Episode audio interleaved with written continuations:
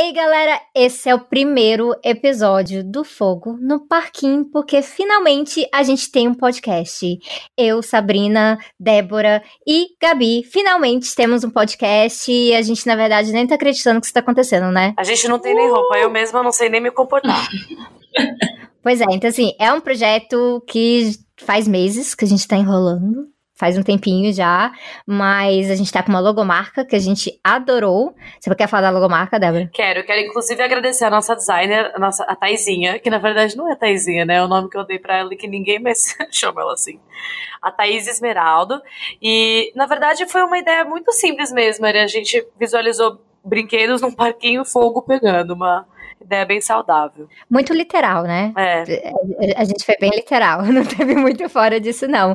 E, e a, a situação toda é que a gente finalmente está com equipamento, tudo certinho, então a nossa esperança é que esse primeiro episódio vai ser um arraso, mas vamos nos apresentar, né? Porque nem todo mundo conhece. Alguém, alguém quer ir primeiro? A Gabi se apresenta primeiro, vai, amiga. Meu nome é Gabriele Nascimento, mais conhecida como arroba Gabriola Z. É, eu basicamente falo de cu na internet. Brincadeira, eu também falo sobre abolicionismo penal, é, movimento negro, sou do Coletivo Negro Minervino de Oliveira, é, trabalho na Pastoral Carcerária, sou da militan- militância anticárcere e tamo aí. E comunista, graças a Deus. É isso. É muito bonitinha também.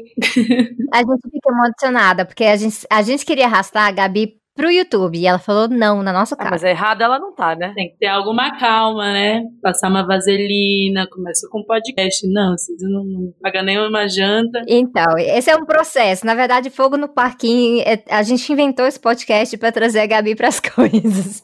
Não, e na verdade eu queria dizer que esse, esse podcast ele não foi uma enrolação de mesa, ele foi gestado. E ele foi gestado por quê?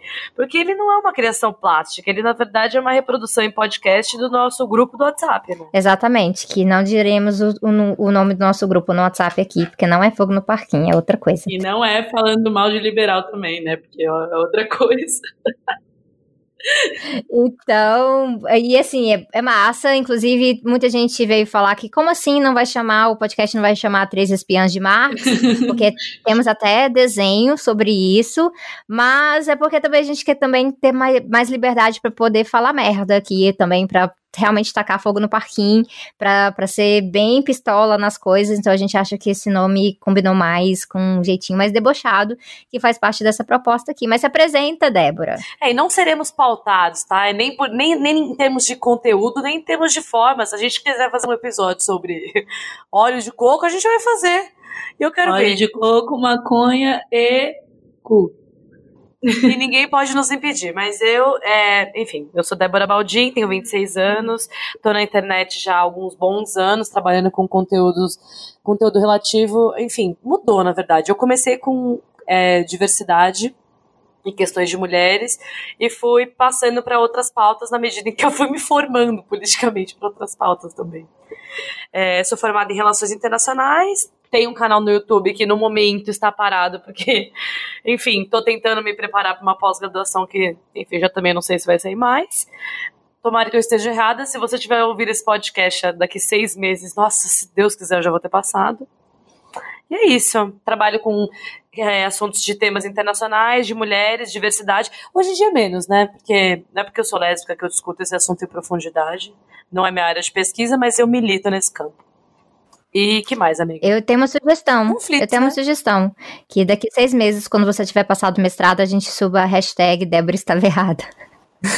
Mas nossa, isso nunca. Tem outra coisa que você esqueceu. O quê? Que nas horas livres você faz cosplay do Gramsci. É isso. Completamente não remunerada, como tudo na nossa vida aqui. Se é algo que a gente tem em comum é exercer atividades não remuneradas. E a Débora tem, assim, todo um aspecto especial, porque não é toda pessoa que tem um moletom com o rosto da própria cachorra. Então, assim, é, é algo muito especial, realmente. Inclusive, no nosso grupo de três, só ela. Exatamente. Então, quero agradecer minha namorada que me deu ele de presente. Também espero que daqui a seis meses sigamos juntas. Olha só, várias promessas para daqui a seis meses no primeiro episódio. É isso. Eu ser. sou geminiana também, a Gabi não falou, amiga. Fala só. Eu sei falar, as pessoas sempre tiram conclusões em cima disso. Conclusão? Só porque eu sou uma escorpiana. Ah, nossa, ninguém suspeitou. Ninguém suspeitava. E quem que falta? A doutora Sabrina. Ah, essa sou eu, Sabrina Fernandes. Eu tenho um canal de YouTube chamado Tese onze, que também tem um feed de podcast para quem quer ouvir as coisas que eu falo no YouTube sem ter que olhar para minha cara. Então a pessoa pode diretamente colocar lá no Spotify, no Deezer, nos outros lugares também. Mas o objetivo aqui no podcast é eu poder também ter um outro jeito de falar as coisas que o formato do YouTube não me permite. Então, sim, continua sendo eu, Sabrina, socióloga, analisando coisas com o marxismo, mas eu também quero poder comentar quando a Gabi fala de cu. Então, é um desses aspectos, realmente, é isso que é fogo no parquinho. E eu, eu realmente t- tava pensando aqui, pa- parando pra pensar, que assim, ah, agora eu vou ter que falar de signo, mas a gente gostaria de declarar que a minha casa de Hogwarts é Sonserina, ah. é isso que eu acho que é mais importante. É isso. Pode caçar a carteirinha dela desde já, viu? Se você é aqueles web maoísta que veio diretamente do Twitter para infernizar a nossa vida, pode fechar agora e voltar para sua, para sua bolha aqui. Porque a gente pode informar que a gente realmente não se... Exatamente. Importa. É, esse é o rolê. E esse, e esse é o rolê desse podcast, é pra gente poder falar à vontade e pra gente vai abordar vários temas diferentes, e hoje a gente vai ter também um tema muito especial, mas antes da gente anunciar esse tema, é, primeiro avisando que o Fogo no Parquinho é uma cortesia dos apoiadores do Tese onze, que foram graças aos apoios lá no Apoia-se que a gente conseguiu comprar os equipamentos, então, e, finalmente. Obrigada aos apoiadores do Tese onze. Valeu, pessoal, mas tem uma outra coisa também, a gente criou o Twitter e o Instagram, e assim, já tem repercussão desse podcast que nem foi ao ar ainda, e a gente nem sabe uhum. se vai prestar. Olha isso. Pois é, uma pressão grande, né? Eu me sinto pressionada. Uma pressão grande. Então a gente selecionou algumas coisas que a gente encontrou no Twitter. A arroba Fabiana, Fabiana Savi, opa, já disse aqui que já tá sentadinha esperando com fone de ouvido e um galãozinho de gasolina do lado. Eu achei ótima. Eu acho que combinou bastante. E a arroba Perolita falou, mano, isso é a formação, agora aguardem, gente, formação do primeiro triunvirato comunista, feminista, anticapitalista, ecossocialista, tretista, senhoras e senhores. Eu acho que é uma forma bem interessante de descrever todas as coisas que a gente vai Só falar. Só esqueceu aqui, dos abolicionistas também. Porque... Exatamente, abortistas. A Débora, como Lila... Livre é a maior abolição. Eu amo. Ai, amor, nada que você não me ensine com amor que eu não faça assim, ó, sorrindo. Ó, e a, o arroba BrenoHGE disse, quero expropriar os meios de produção com vocês. Muito bom. Lembra que o nome do Breno é Assessor dois, é uma fada sensata. A gente chegou nesse ponto, muito que bem. Muito obrigada, Breno. Todos nós tem uma coisa que a gente quer expropriar os meios de produção com cada um de vocês que estão escutando esse podcast.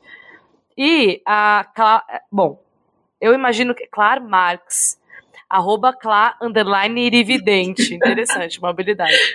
Que mulheres, que nome, que conceito, que design. Obrigada, Thaisinha. Inclusive, arroba, dele, arroba Thaís Esmeraldo F, viu? Pra quem estiver procurando uma boa design. Que cores, mal posso esperar.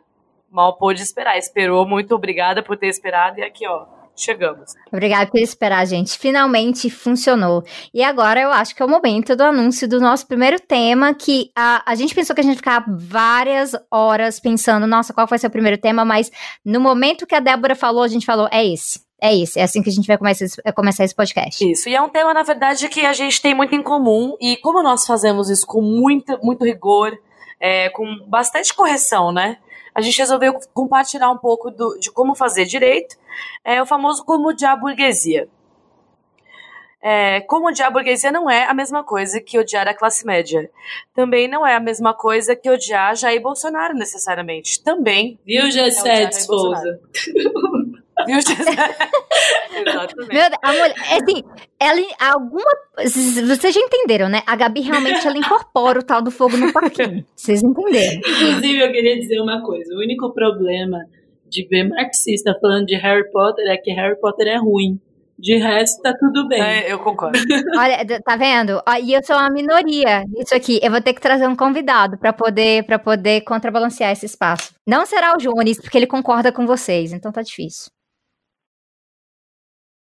Eu acho que o primeiro passo pra entender como já a burguesia, direito, esquerda talvez, podendo trocar o termo, é entender quem é a burguesia. E existe uma confusão, né? De, de quem é a burguesia? É quase uma entidade mítica. A Sabrina, inclusive, tem um vídeo, não sei se é no Tese onze ou se, no, ou se é no canal do Jones, em que o Jones bate muito no G C S onze, inclusive. É, é no é meu no canal. canal. Gente, não acredito que a gente tá no primeiro episódio de algum Marquinho, no parquinho falando do é. G sete. Não, mas eu acho importante, porque eu acho que boa parte do que a gente enfrenta com esse problema, ele, a culpa não é do G sete. A Marilena pode pegar um pedacinho de culpa dela também, e vários outros intelectuais que produziram essa confusão mental na cabeça da... Da, dos nossos setores populares, né? Quer entender quem é a burguesia brasileira? A Sabrina vai começar a falar um pouquinho sobre alguns dados para a gente tentar entender quem são essa galera e por que que a gente não consegue ver eles nos nossos espaços. Por que que eles não estão no Sesc? Por que que eles não estão nas praças, nos teatros, nas ruas? Essa galera não está em lugar nenhum. O que comem? Onde vivem? Hoje no fogo no parquinho. Também como odiar, né? Acho que é importante.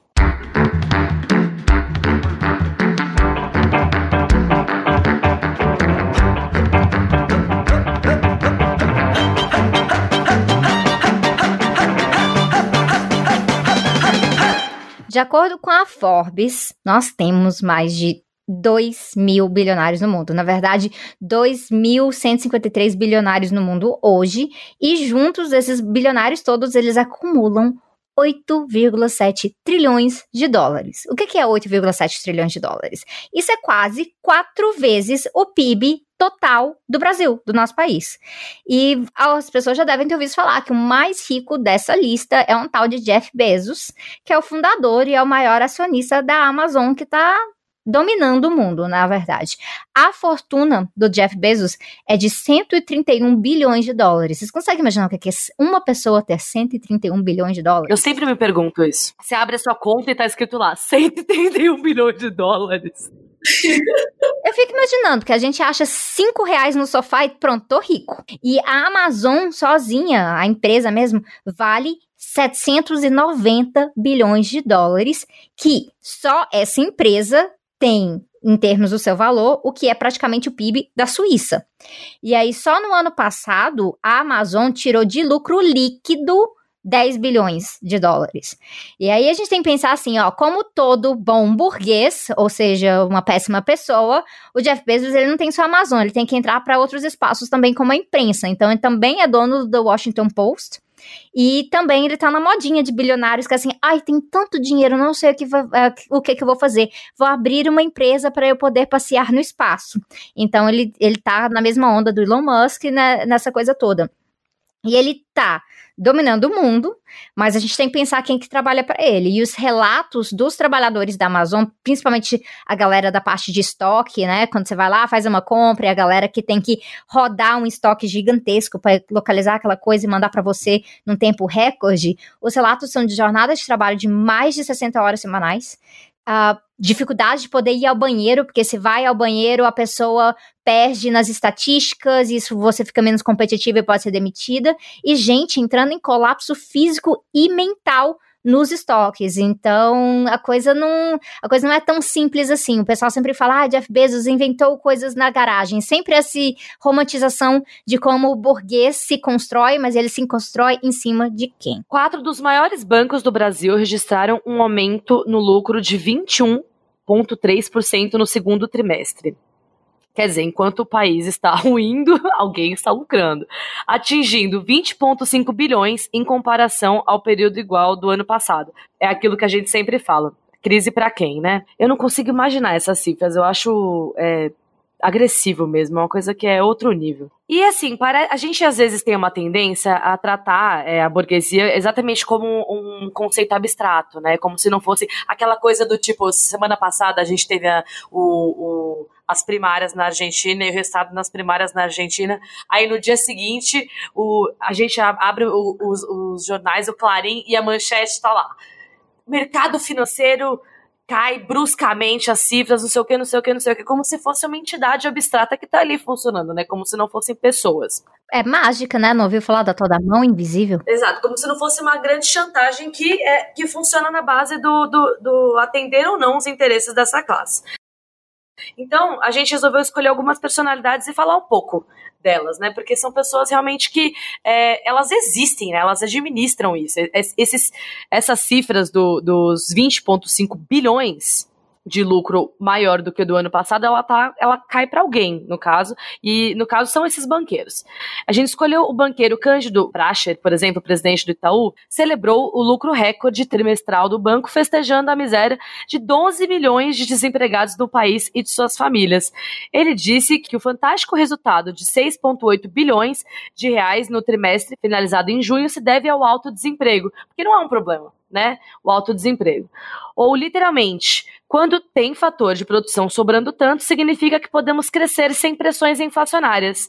E isso deixa a situação macroeconômica do Brasil tão boa quanto nunca vi na minha carreira. Você vê como é que é a situação, né? Isso aí é um trecho de uma notícia do Brasil duzentos e quarenta e sete, eu vou deixar para vocês também no site, para vocês irem acompanhando as fontes que a gente pega no podcast. Mas essa frase, cara, é de um cinismo grotesco. É como se as vidas das pessoas realmente fossem cifras, e no caso é, porque eles vivem é, completamente apartados da realidade do resto do país, é, em todos os sentidos, fisicamente e em termos de condições também, eles vivem em condições que ninguém no país vive, e aí fica fácil falar em termos de cifra, enquanto é, a gente viu aí, a gente tá todo mundo com o cérebro derretendo com, essas, com a nossa conjuntura, esse, essa... as nossas instituições que já são débeis e já servem a, a essas classes, deteriorando a olhos vistos, nem isso, nessas questões são problemas para essas pessoas. Na verdade, está bem tranquilo, porque é, a situação macroeconômica do Brasil nunca esteve é, tão boa, é, pelo menos aos olhos aqui do Cândido Bracher, que é o presidente do Itaú. Realmente muito sensível. Nem consigo lembrar de quando eu vi alguém na minha vida, na minha, nos meus círculos, com o sobrenome Bracher. Eu também, eu nunca vi. Nunca me aconteceu. Bom, capital transforma tudo em mercadoria e, desse ponto de vista, o punitivismo é muito lucrativo para essa burguesia que tem um interesse em qualquer coisa que pode ser transformada em dinheiro, né? É, pode ser as, desde as penitenciárias privadas, que tem geralmente um contrato muito longo e que garante ali que o Estado sempre vai prender gente, para sempre ter gente ocupando as vagas das prisões, até a empresa terceirizada que fornece aquela marmita podre, indigesta, que é destinada às pessoas presas.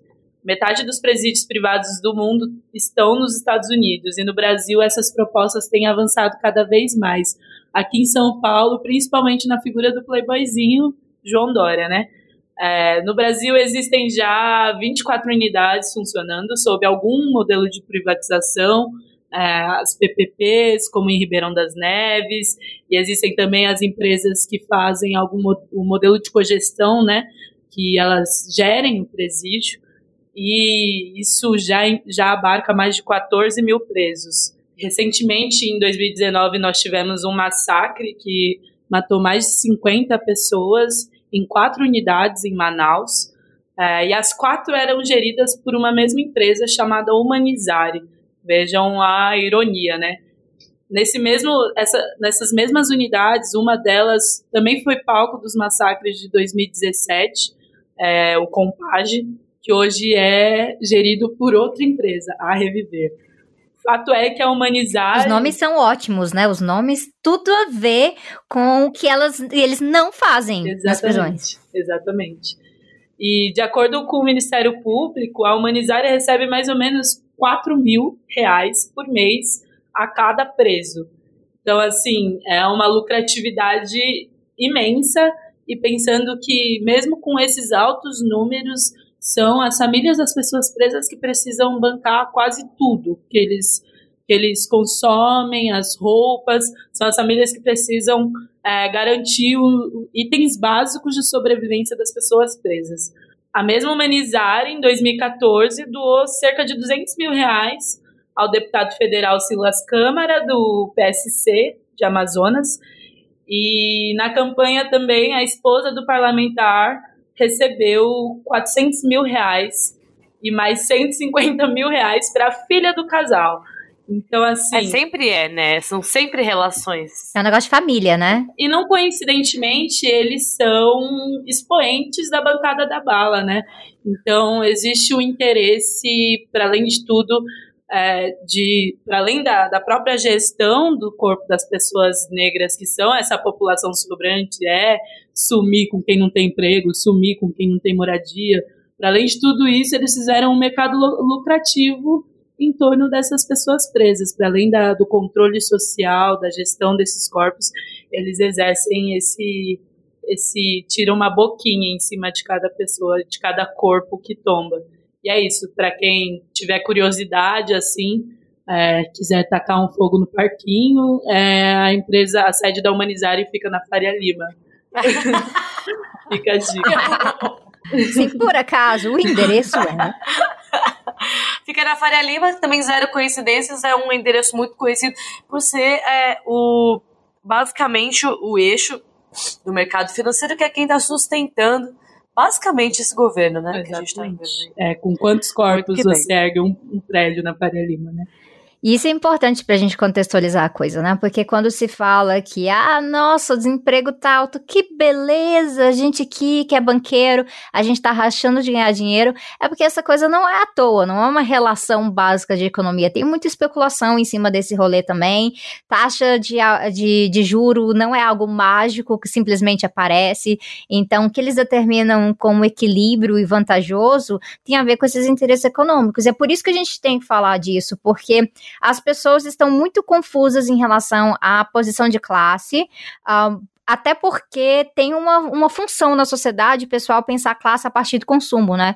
Pensar que, ah, eu tenho isso, então eu sou classe X ou Y.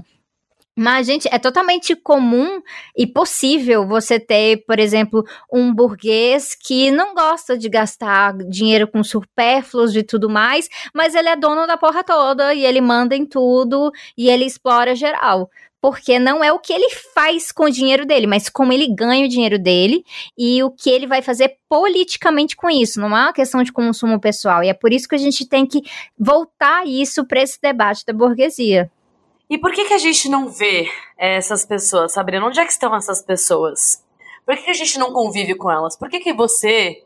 Se você tá aqui, nossa, tô muito feliz que você tá aqui, mas você, pessoa de classe média, que parcelou sua viagem pra Disney em doze vezes, por que que a gente acha, por que que essa pessoa que parcelou essa viagem da Disney em doze vezes, ela, não mais, né, o dólar tá quatro reais agora, é, mas você fez isso há poucos anos atrás, então, essa pessoa acha que ela é, ela, ela é, dita os interesses é, políticos através dos seus interesses econômicos, é, por que que ela, faz, ela acha que ela faz parte dessa mesma classe? É, essa é uma ilusão que, inclusive, o próprio Marcuse trabalhava com isso, né? Quando ele falava dessa afirmação através do consumo, das pessoas aceitando o sistema porque elas podem comprar um certo nível de status, e isso é vendido para elas através dessas produções culturais, midiáticas e tudo mais. E aí a gente para para pensar que é o seguinte, se você que... Uh, a gente está num ponto no Brasil em t- que uh, um certo, uma certa camada da população conseguiu acessar aeroportos e não ficar só na rodoviária mais. E aí gerou toda aquela raivinha de classe média, preconceituosa, ai que absurdo, blá blá blá blá blá. E a gente prestou atenção demais nessa classe média, em vez de parar para olhar quem que é o dono da empresa aérea. E quem é que sempre viaja de primeira classe como se estivesse gastando um pequeno trocado? Então, nós temos uma discrepância que é muito maior, que tem a ver com poder econômico. Poder econômico não é só grana. A gente não tá falando só de riqueza, a gente tá falando de capital, porque capital determina essas coisas todas. Capital determina uma política econômica de segurança. Encarceramento, quem vai preso, quem não vai preso, o capital determina, uh, inclusive, como os nossos bancos reagem a certas alterações políticas. Então, não é à toa que a, a classe banqueira estava por trás do golpe, não é à toa que a classe banqueira apoiou Temer, não é à toa que a classe banqueira tá com Bolsonaro. E aí a pessoa que viaja falando assim, ai não, Bolsonaro não tem nada de liberal, ele é apenas um conservador. Cara, ele tá governando com capital, isso é liberalismo. E algumas noções sobre as opressões, é, como racismo, o machismo, é, o patriarcado em si, elas são rasas e não nos fazem ver o quanto é, as opressões organizam, né, essa, essa exploração é, através do capital. Então, a gente está ali olhando para quem... E é importante constranger as pessoas que, que, sei lá, chamam uma pessoa de macaca, chamam uma pessoa negra de macaca, ou disserem qualquer tipo de discriminação, é, discriminação, sei lá, racial, ou qualquer tipo de discriminação por gênero, mas não se dá conta de que o capital está organizando é, o fato de que a maioria das pessoas negras hoje estão trabalhando na informalidade. A maioria das pessoas que estão hoje trabalhando... É, modelos super precarizados, como o iFood, trabalhando com entregas na Rappi, trabalhando com, como Uber, e todos esses modelos hiper precarizados de trabalho são pessoas negras. A maioria das pessoas na informalidade vendendo coisa no trem são pessoas negras. E se a gente pensar na feminização da pobreza, a gente também se dá conta com outros números bizarros, o trabalho doméstico que a mulher é forçada a exercer historicamente, tudo isso organiza, né, a, a exploração. E a gente fica tão vidrado nessas, nessas outras formas de discriminação que devem sim ser coibidas, mas elas refletem uma estrutura, né? Acho que E, e o projeto dos liberais, sim, né? Porque a ideia é assim, ah, então realmente, nossa, precisamos de igualdade entre homens e mulheres. É, não, a não ser que você seja de outra classe, tá bom? Então... Sim. Não, é isso, é o Instituto Avon ser hoje um dos arautos da diversidade, tanto racial quanto diversidade é, de gênero, e... ser, sei lá, explorar, deixar as, as mulheres que trabalham para a Avon vendendo é, cosméticos, geralmente ganham uma comissão ínfima em cima do, dos produtos e são hiper exploradas. Mas, mas você não ouviu falar, Gabi? Elas são consultoras. Então, a Avon já tinha esse rolê ridículo de chamar quem tá trabalhando, que tá explorando de outro nome há muito tempo, né? Não, e assim, é zero ilusões com relação a... a... Ninguém tem ilusão com relação à a, a brutalidade da desigualdade da realidade brasileira, né? A gente sabe que, tipo, as pessoas que fazem parte dos dois por cento mais ricos do país... É, tipo, eu, eu vi uns dados na semana passada, eu vou deixar depois, eu deixo o link junto com os outros aqui, que falam que tipo, as pessoas que ganham, sei lá, vinte mil reais, elas já estão esse, entre esses dois por cento, né, no país.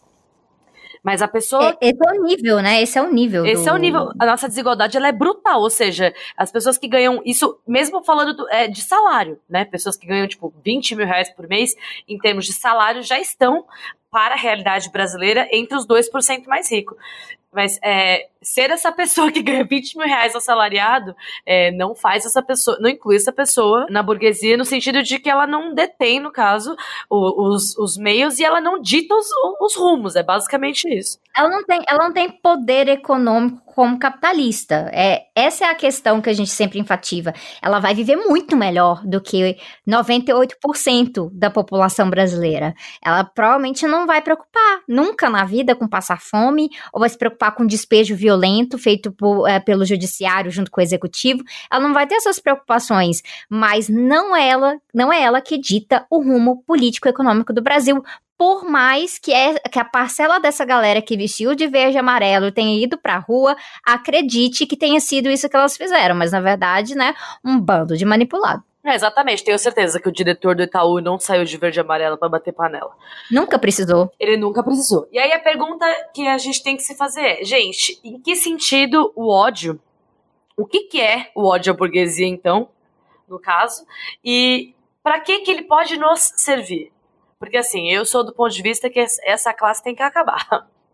Não sei se as minhas camaradas concordam, mas acho que tem mais é que acabar mesmo. O modo...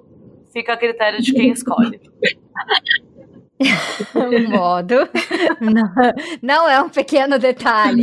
Mas tudo bem, não é o foco de hoje. A gente não vai, não vai chegar desse jeito com o pé na porta. É isso. Mas tudo bem. Mas eu acho que é importante a gente falar disso, porque uma das questões uh, que pesam muito é porque no passado...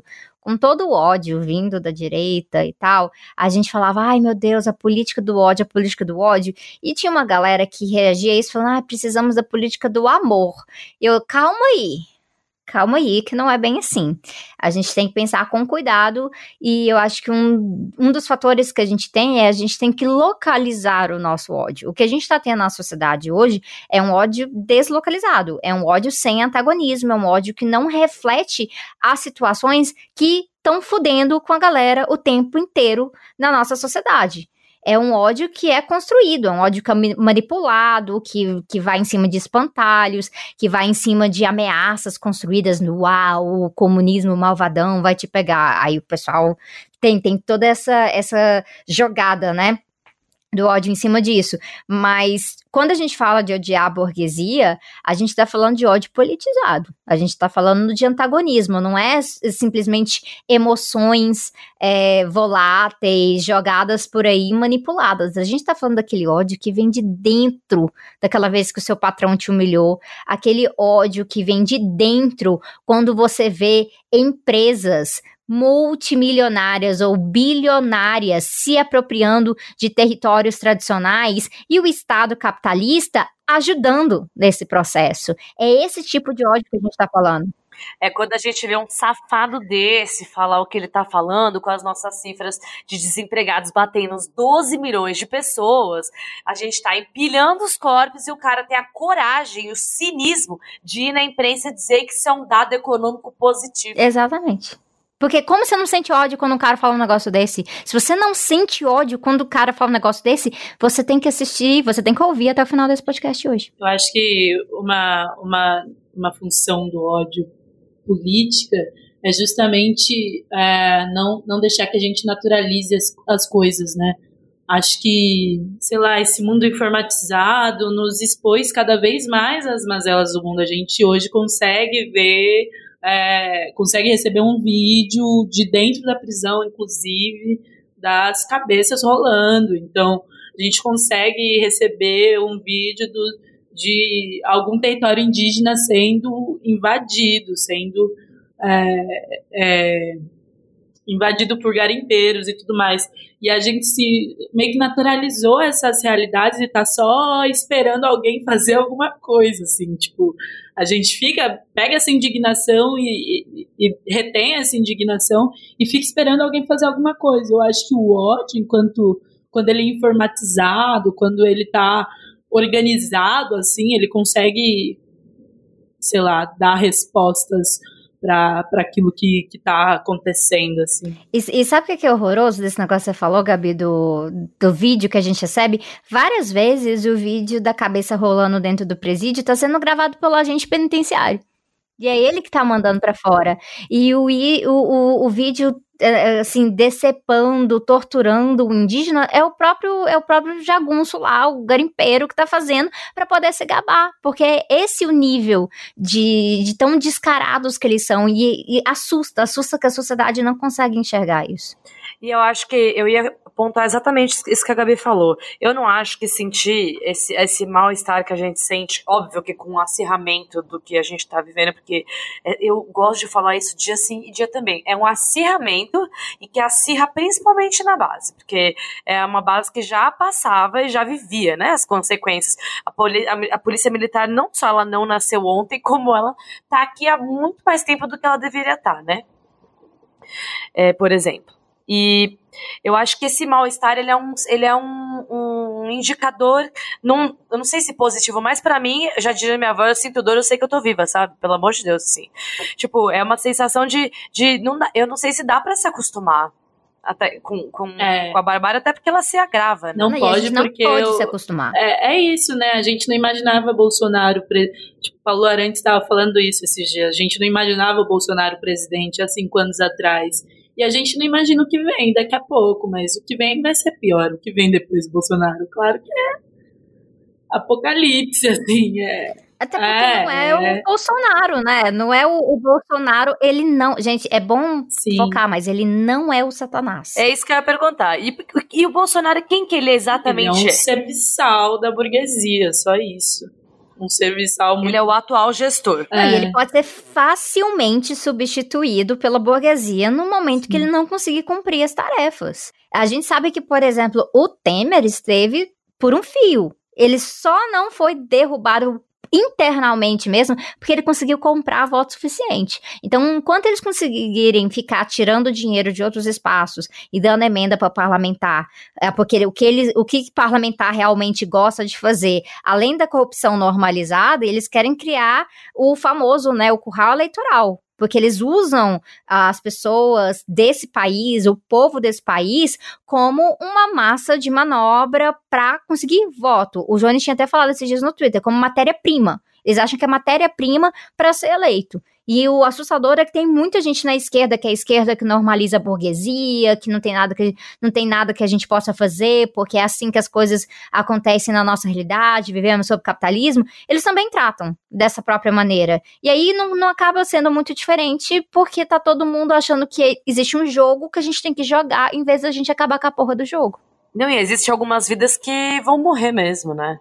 Acho que é isso, alguém vai, vou, essas mortes vão ter que acontecer, e é isso, a gente vai vivendo com isso, só, só agora em que a coisa tá transbordando, e que aumenta demais, e que o noticiário é uma desgraça, e que o gestor da classe dominante é um idiota, além de tudo, porque além dele ser um boçal, e ele se prestar a fazer o trabalho que ele se presta, ele não consegue ficar quieto. E ele ofende muito o paradigma de civilidade, aí ele se torna um problema. Se ele fosse um gestor civilizado, ia estar tranquilo, sabe?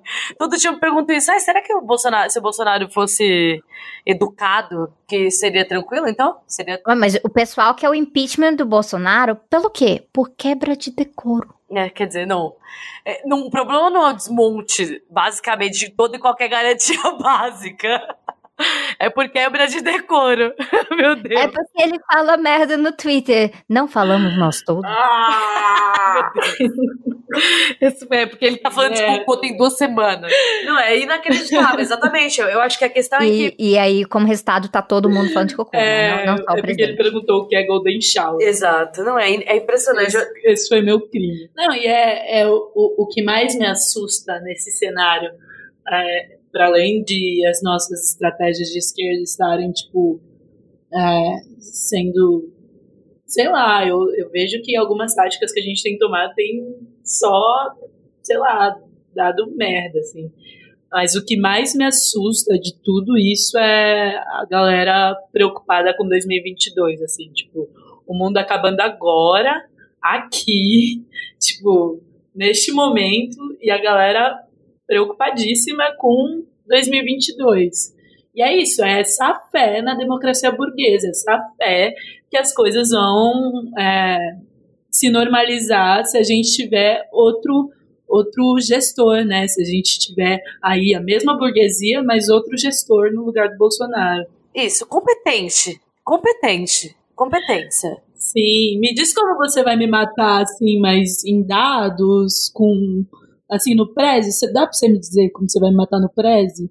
Eu acho que eu ficaria mais confortável. É isso. Não, e é mais bonito no Prezi, né? Tudo fica mais bonito no Prezi, você finge até que você entende de animação, então é, é isso que a gente precisa, a gente precisa de ministros que saibam usar o Prezi, aparentemente. Não, e, e, e é isso, tipo, a materialidade do agora, do hoje, do que tá acontecendo agora, e, e das necessidades das pessoas de viverem, sobreviverem agora...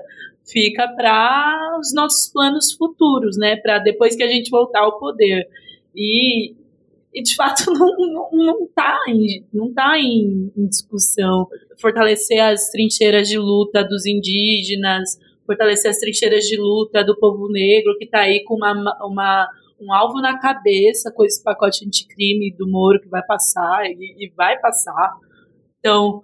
a gente não tá em jogo, sabe, o que a gente vai fazer agora, o que a gente vai fazer agora com quem foi despejado é, recentemente pelo governador que é, sei lá, que, que vai no programa e fala que é comunista, então, bonitinho.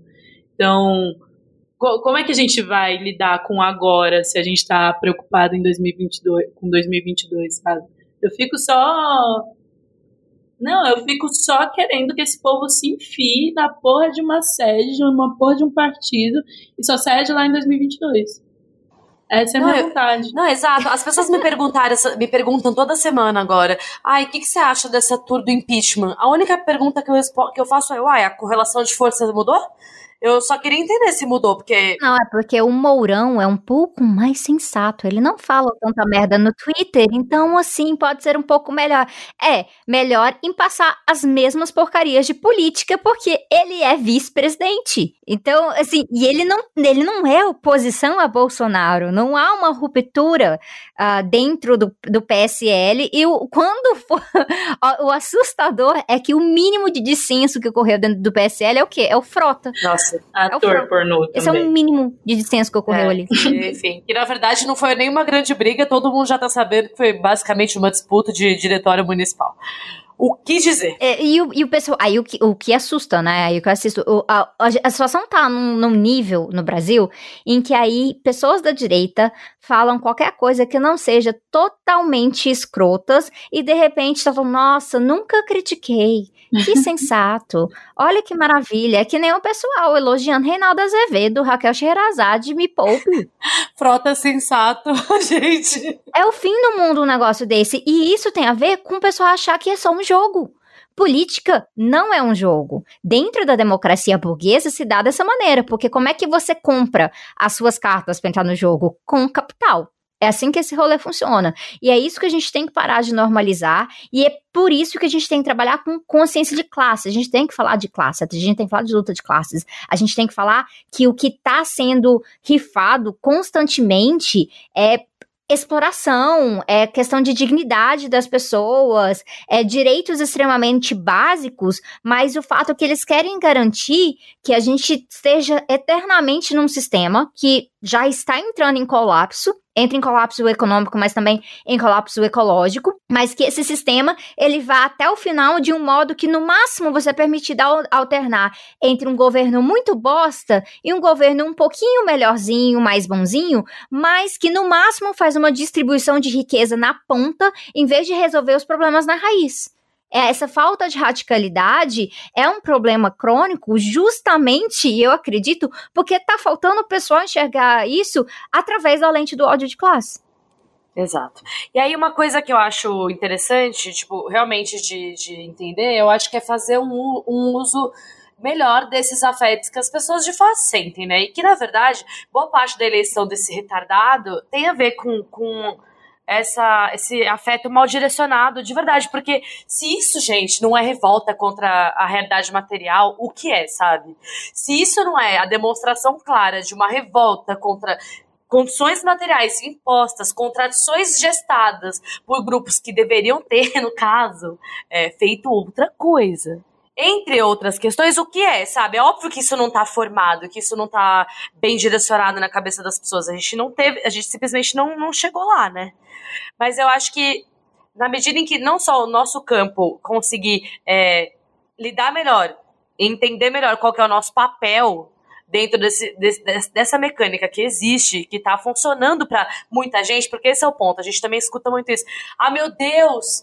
Como é que você lida com esse lamaçal que está acontecendo? Eu fico, nossa, porque tava ótimo antes. Tava muito bom mesmo.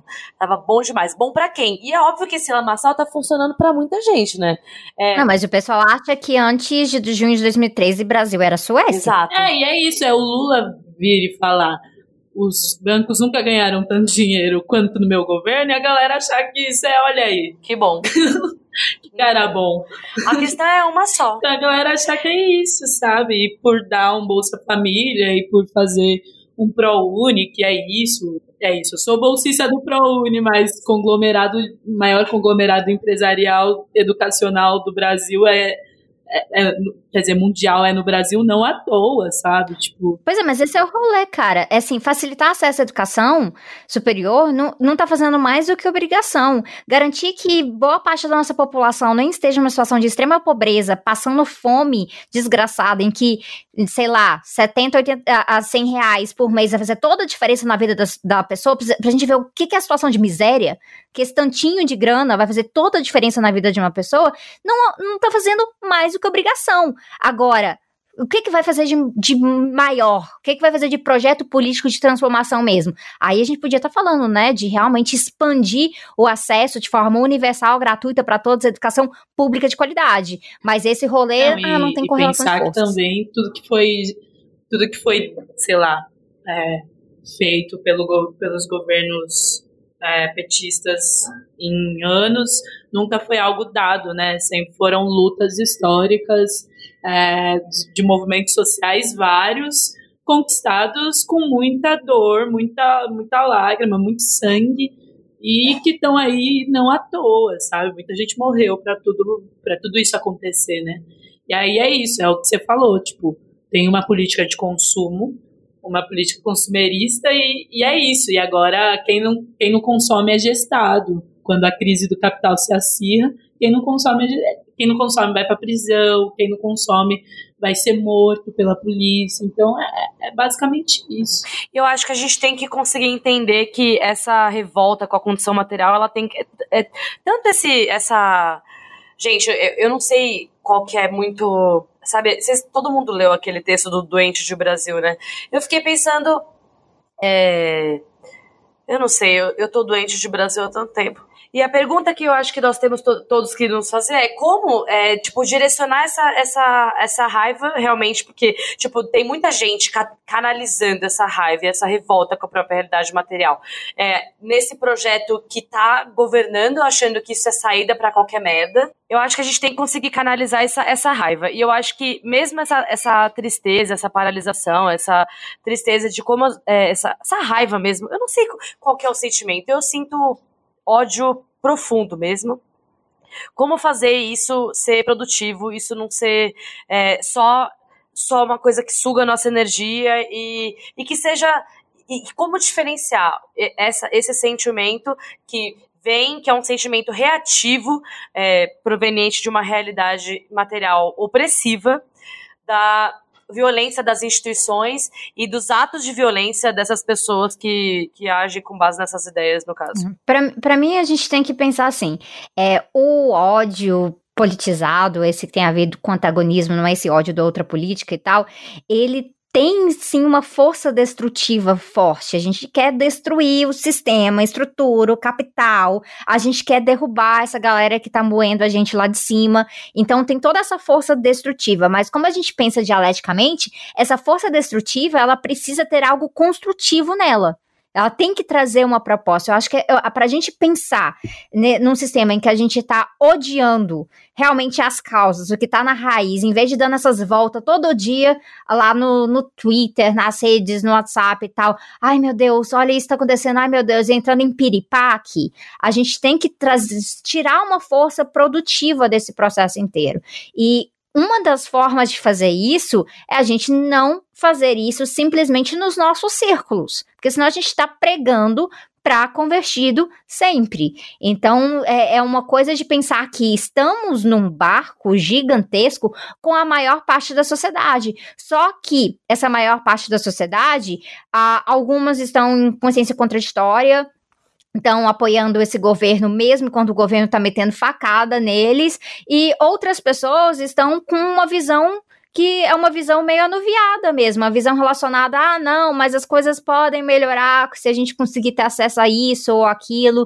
Então, são falsas soluções também que são jogadas por aí. E é por isso que não é só uma coisa da gente ficar debatendo, é uma coisa da gente pensar que tipo de alternativa que a gente consegue apresentar. E eu acho que é aí que é onde a gente tira o tal do afeto produtivo. A gente tem que odiar, mas com aquela utopia do a gente tá odiando porque a gente quer algo muito, muito melhor no lugar. Eu acho que é isso, a gente...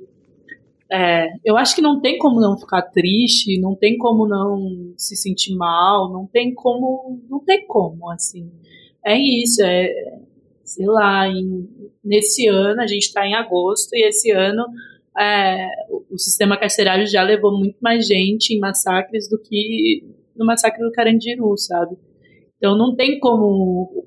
Tem mães que receberam uma cabeça do seu filho, assim, em Altamira agora. Então não tem como não odiar, não tem como não ficar triste, não tem como. Eu acho que o que ajuda é, primeiro, é, fazer desse ódio uma... Sei lá...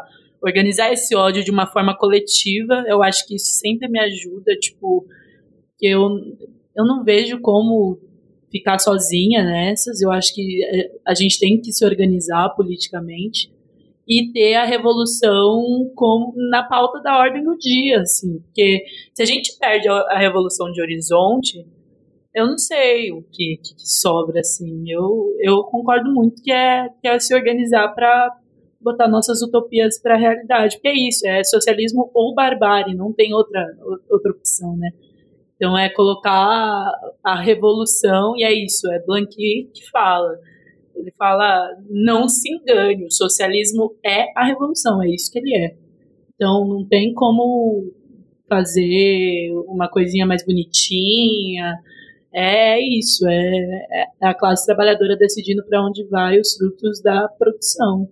E pronto, acho que é colocar isso na ordem do dia e ter isso como horizonte político sempre, assim. É, gente, eu me embaranei, mas eu acho que eu consegui fazer uma diferenciação pedagógica na minha cabeça de três coisas que eu acho que eu tenho conseguido trabalhar, que são coisas diferentes. É bem isso, isso que a Gabi falou me ajuda, tem me ajudado bastante também. A tristeza com as coisas, eu acho que o dia que eu perder, eu acho que eu me preocupo mais, de verdade, do que...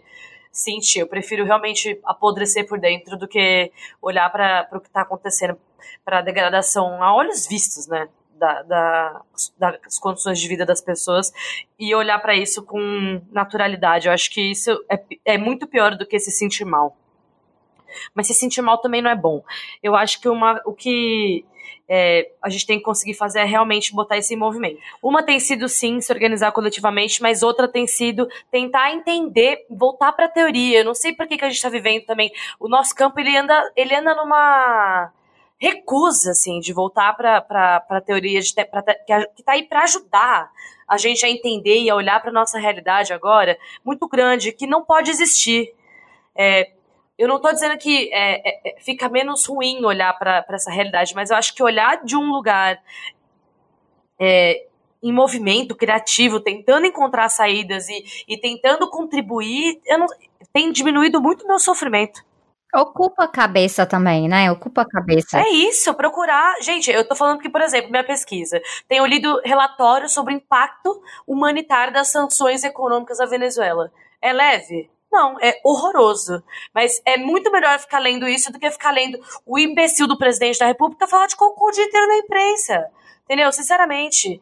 Tipo, procurar uma... uma... conseguir tentar produzir conhecimento, sabe? Acúmulo para a humanidade de que embargo econômico, por exemplo, só... só é, afeta as populações civis, que é coisa que... É, a, a literatura, por exemplo... Tô dando um exemplo, tá, gente? Já... Cansou de saber, entendeu?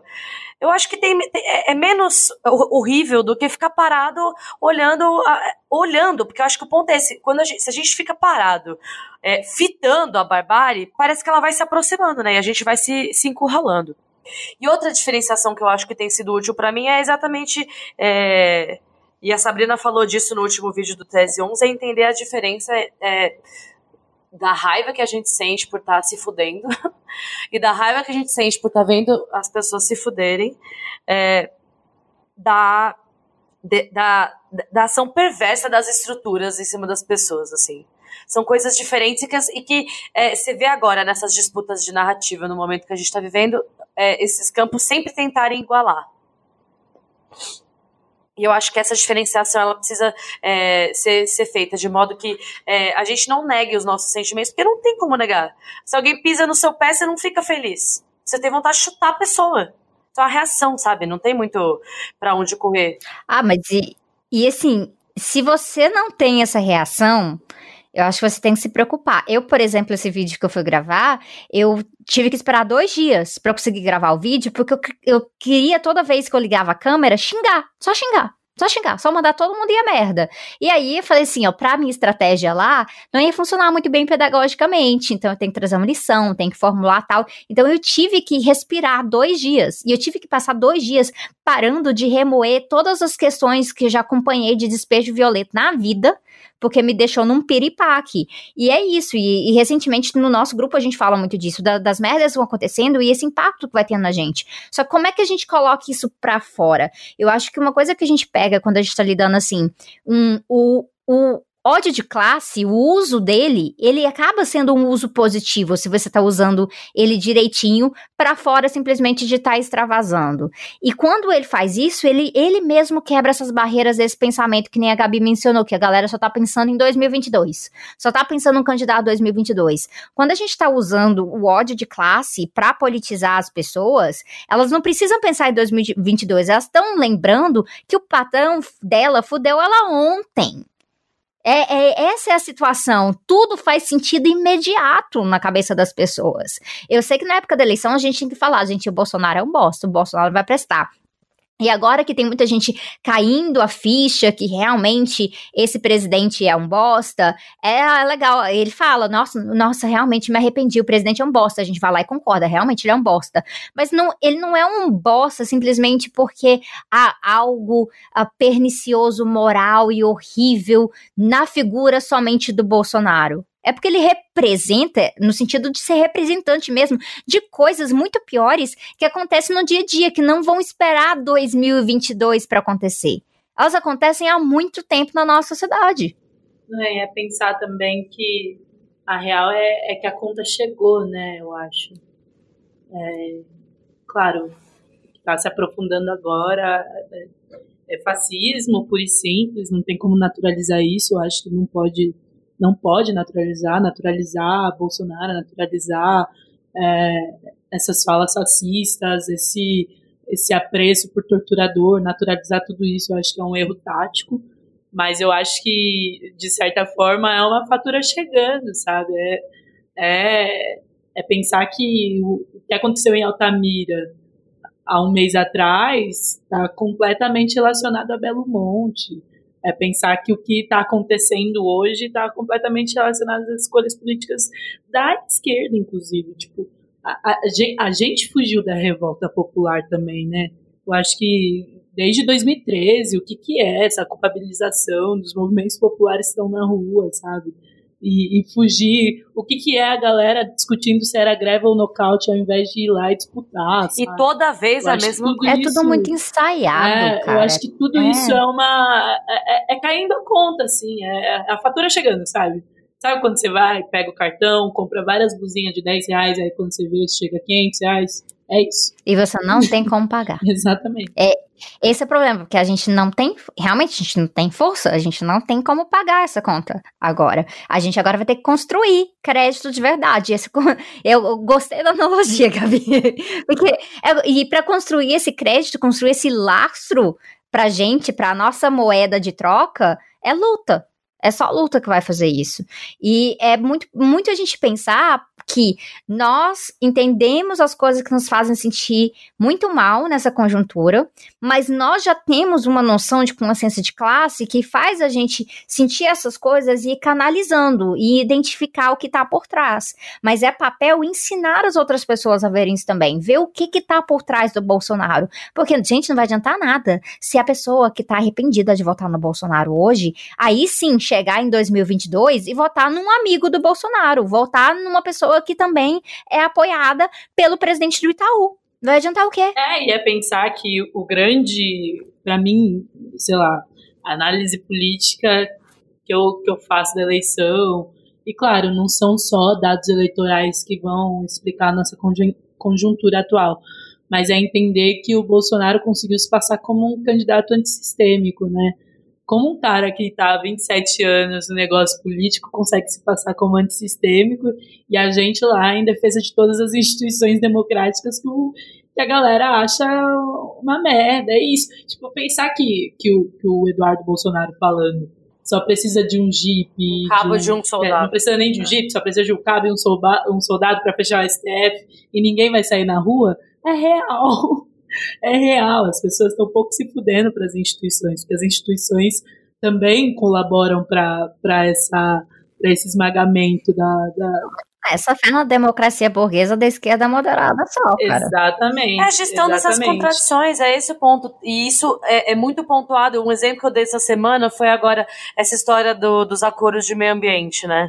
Eu fui mapear as tags, né, no Twitter e tal, das pessoas discutindo isso. Essa polêmica que teve agora essa semana com a Alemanha e tal, né? E aí, assim, fica todo mundo horrorizado. Meu Deus, vão desmatar a Amazônia, não sei o quê. E aí, quando você vê a galera, não os robôs, né? O que as pessoas falam sobre o assunto, elas falam assim... É, mas o que, que tem? A, a Alemanha derrubou todas as árvores. O que, que tem a Alemanha para ensinar para nós sobre meio ambiente? Gente, nossa, beleza. É esdrúxula a comparação que eles estão fazendo com relação às árvores em si e tal. Mas, de fato... O modelo de desenvolvimento Sim. alemão e o modelo de desenvolvimento que a gente vinha, que a gente vinha é, defendendo até agora, levava em conta... Não, e se eles têm dinheiro para doar para a gente, é, para a gente preservar a Amazônia, é, e isso, se a Europa tem dinheiro para doar para a gente, para a gente preservar a Amazônia, existe esse dinheiro, esses recursos se consolidam em cima de exploração, em cima de extrativismo brutal, que a Europa exerceu sobre as suas próprias colônias, as suas colônias africanas, as suas colônias na América Latina. Então, assim, isso se constrói também em cima de corpos. É óbvio que não estão não estão lá os corpos empilhados nas prisões da, da Alemanha ou nas prisões, mas o que eles fazem nas colônias é, é isso. Assim. E é, é bom mencionar isso, porque assim, o que, nossa situação totalmente pautada pela colonização é um dos Sim. elementos do capitalismo no Brasil. É um dos elementos sobre o qual sobre, a, a, a burguesia foi construída dessa maneira. E Florestan Fernandes é fantástico para abordar essa questão toda. Mas a gente para pensar, olha como é que a a situação, uh, o capitalismo nos, nos coloca em contradições perenes, né?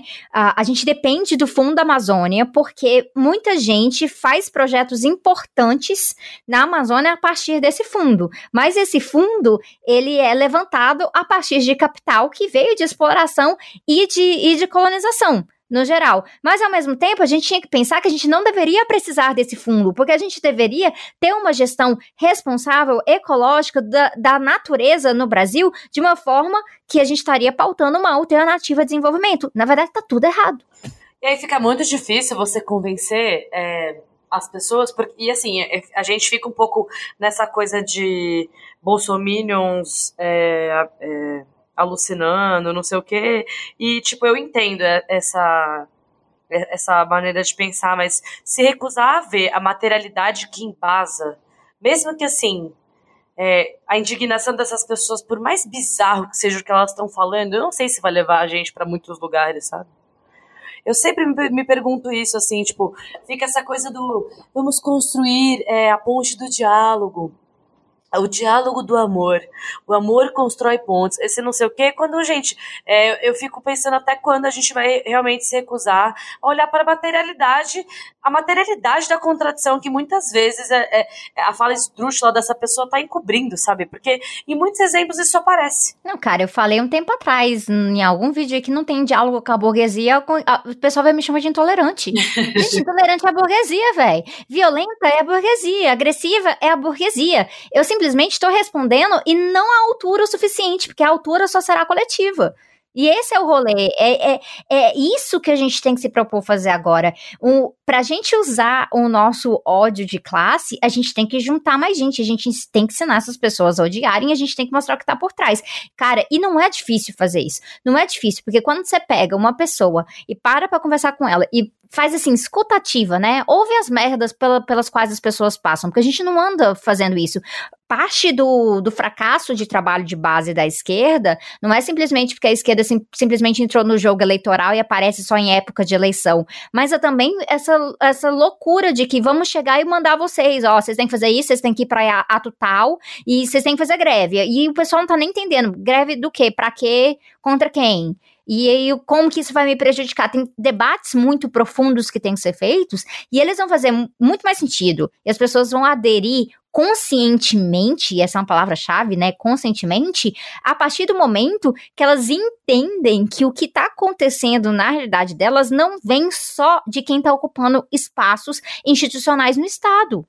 Tá acontecendo no dia a dia em quem determina que hora que ela vai ter que sair de casa para pegar dois ônibus lotados, com risco de um quebrar no caminho, para chegar no trabalho, tendo que caminhar, sei lá, dez, quinze minutos ainda a pé, faça chuva, faça sol, pra, pra depois levar uma bronca do patrão, que aí você chegou molhado, e aí não sei o que, não sei o que lá, ouvir, ouvir merda o dia inteiro, ter que pedir permissão pra ir no banheiro, aí depois passar pela mesma trajetória novamente, chegar em casa e torcer pra ter dado tudo certo na escola dos filhos, porque tem governador maluco atirando do alto em cima da escola, e aí tem toda uma situação de bala perdida geral na comunidade, e t- o pessoal tá passando fome, e aí tem toda uma situação de que você não tem com quem deixar as crianças, na verdade, então você tá torcendo pra ter dado certo das crianças chegarem da escola e irem pra casa da vizinha, e aí fazer comida ali, às vezes lidar com o marido violento e tudo mais, pra repetir tudo de novo no dia seguinte, cara.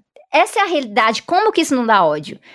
Tem que dar ódio, as pessoas precisam odiar a partir disso, e a gente precisa, às vezes, escancarar isso. E o que me assusta é que a maior parte da galera que vem falar de diálogo, conversa muito bonitinha, não, temos que dialogar com a burguesia, tem que ser tudo mu- muito bonitinho, é uma galera que nunca vai passar por uma situação como essa. Então, assim, eu acho que eu já falei minha mensagem final, então acho que vocês podem ir, vocês duas. Olha, pra concluir, eu, eu não tenho nada de, muito a acrescentar além do que a gente já disse. Eu acho que a única coisa que eu tenho que dizer é, é assim, falando aí já da, do ponto de vista mais da psicologia, adoro, interdisciplinaridade é tudo. Eu acho que a gente tem que ressignificar o conflito mesmo. Pra, e, e eu acho que o conflito realmente é um, é um campo que pode ser muito criativo e principalmente... A gente não tem que aceitar a narrativa da direita sobre absolutamente nada como posta e natural. É exatamente o que a Sabrina estava falando.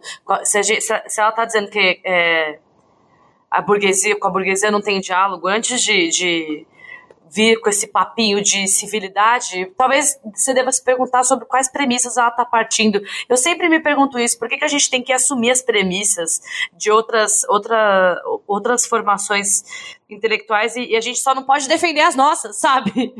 E, e ser do jeito que a gente é e pensar o que a gente pensa. Por que, que eu tenho que assumir anticomunismo em todas as áreas da minha vida como uma premissa natural que eu tenho que desconstruir? Que inferno! Não tenho... Entendeu? Não tem. A gente sente raiva mesmo e, e, quer, e tem que poder sentir. Que saco, gente. Pelo amor de Deus. Então, assim, a única coisa que a gente tem que conseguir é transformar, botar esse movimento, seja na formação, seja na nossa construção coletiva, e seja sendo radical no, na alternativa que está oferecendo para as pessoas. Porque é, é, se não for, a gente só entra na fila, pega um ticket e vai para trás da fila dos gestores da barbárie, porque essa contradição vai chegar e essa, essa conta vai chegar. Esse é o ponto, ela já está chegando e a gente está pagando preço por isso, né? Então, é, a gente tem que sair desse armário, sabe? Sair desse armário ideológico de que a gente não pode sentir a raiva que a gente sente e defender as coisas que a gente defende, sabe? Não é... é eu sempre... Não é... A gente não quer uma reforminha de leve, a gente quer... queda da burguesia, não vou dizer em que termos, porque até isso já, já, já vou, vai, vai ter mimimi nos comentários. Eu adoro que você falou mimimi. Ai, gente, eu não tô nem aí, eu não quero olhar na cara de nenhum de vocês mesmos. E não, não tô com vocês, não defendo os mesmos interesses.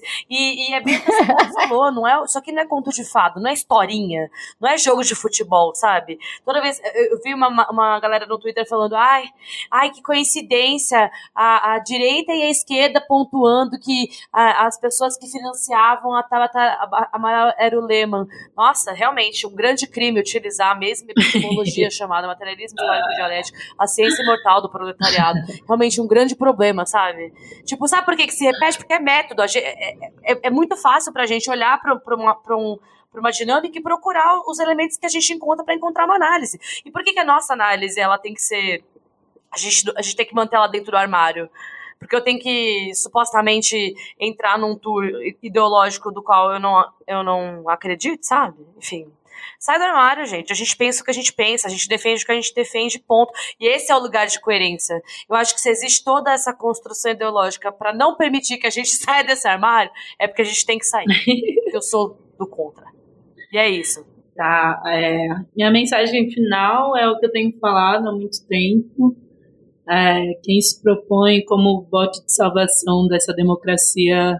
vai perder a, o bonde da história, vai perder, vai ser atropelado por essa democracia, por essas instituições que foram erguidas em cima de sangue e suor de preto, de pobre, de trabalhador, de povo, povos indígenas.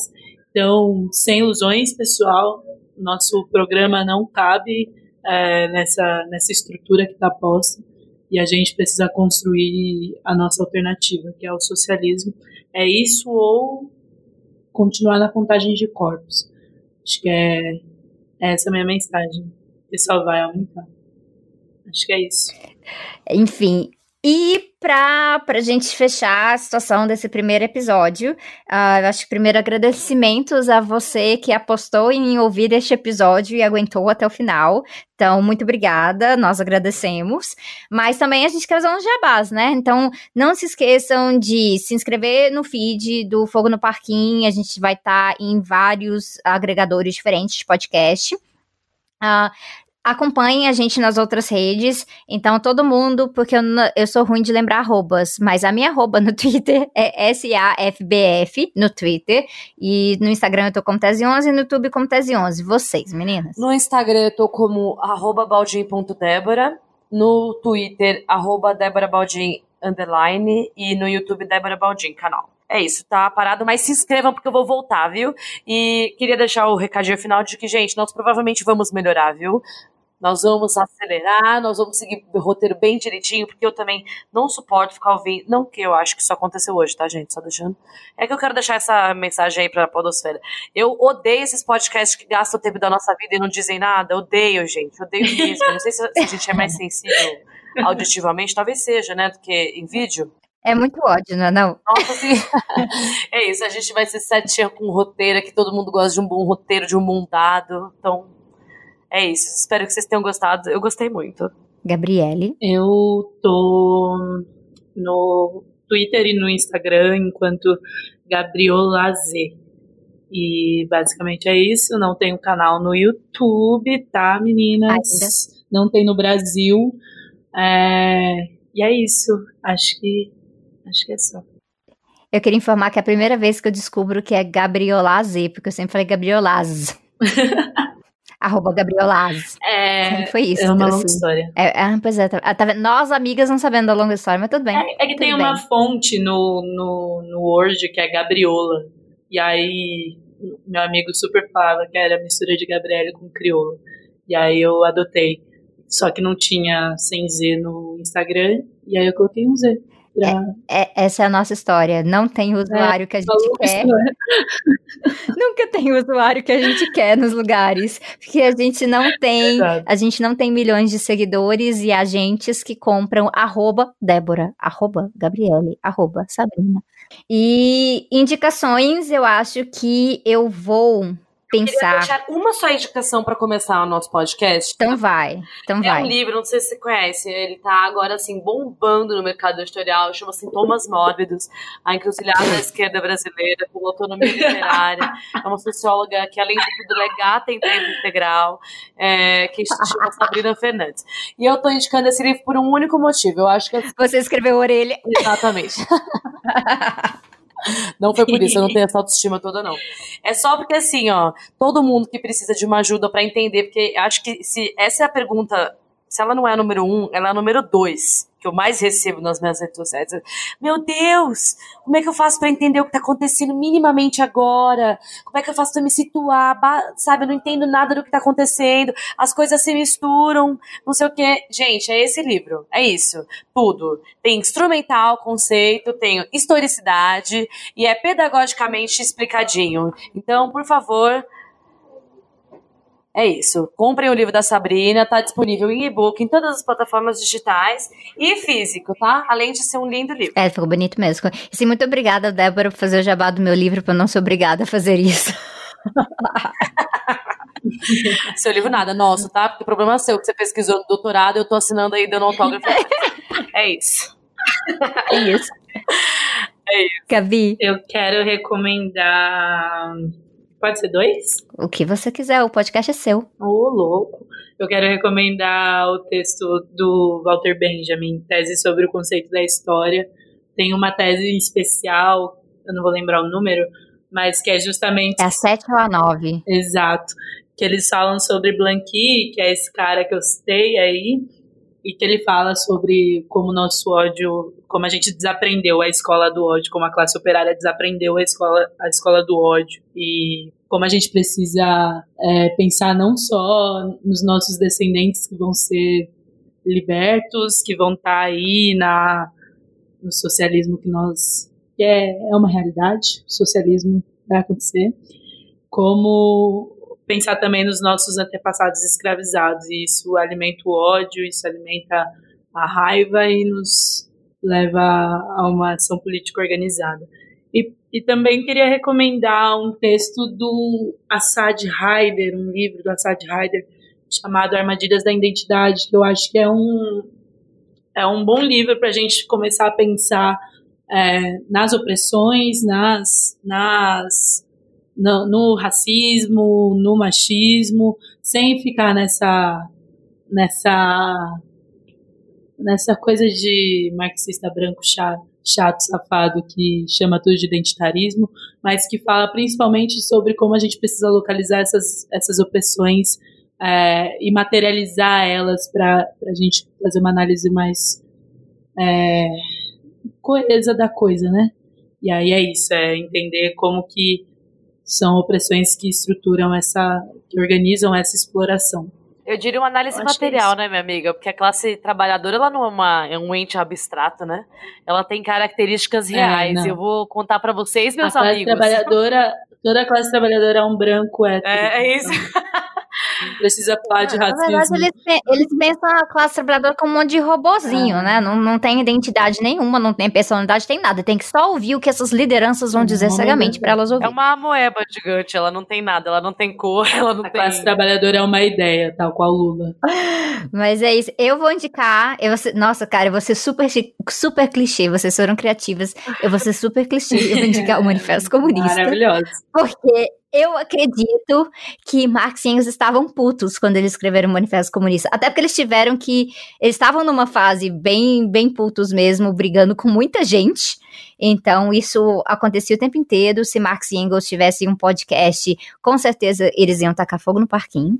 Mas, além disso, eu acho que, assim, também uma indicação... Uh, de, de algo para, para se ouvir, que o pessoal vai lá no YouTube e digita... simplesmente duas palavras, A Internacional.